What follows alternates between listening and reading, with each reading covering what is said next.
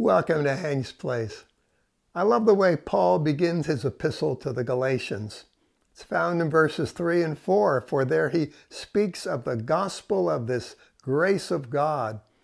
God who gave himself for our sins to deliver us from something right now, namely this present evil age.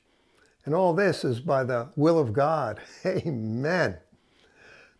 Then Paul makes note of those who are turning from the gospel of this grace of God to a different gospel.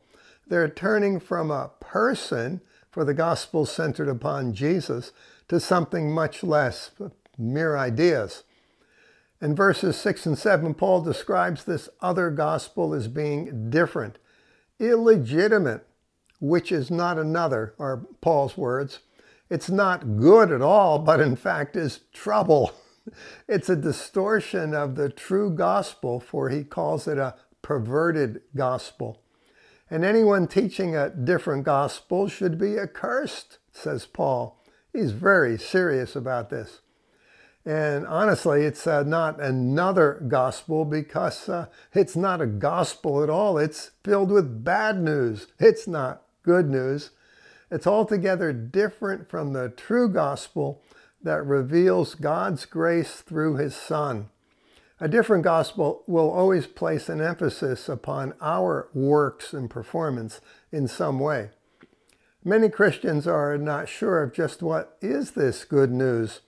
And Paul tells us simply in the opening verses of 1 Corinthians 15 the true gospel is the message that Jesus, the very Son of God, died on the cross for us, and that it's proven by his resurrection from the dead.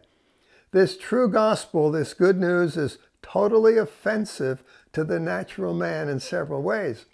First, it offends their pride, for it declares we need a Savior. We cannot save ourselves.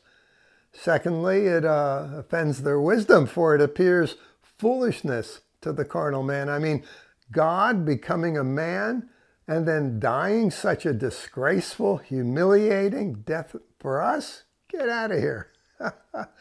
Third, it offends their knowledge, for it goes against all scientific knowledge as well as personal experience that a dead man should rise from the dead in a glorious new eternal body. Oh, crazy man. Well, my friend, there is a world out there in very terrible shape.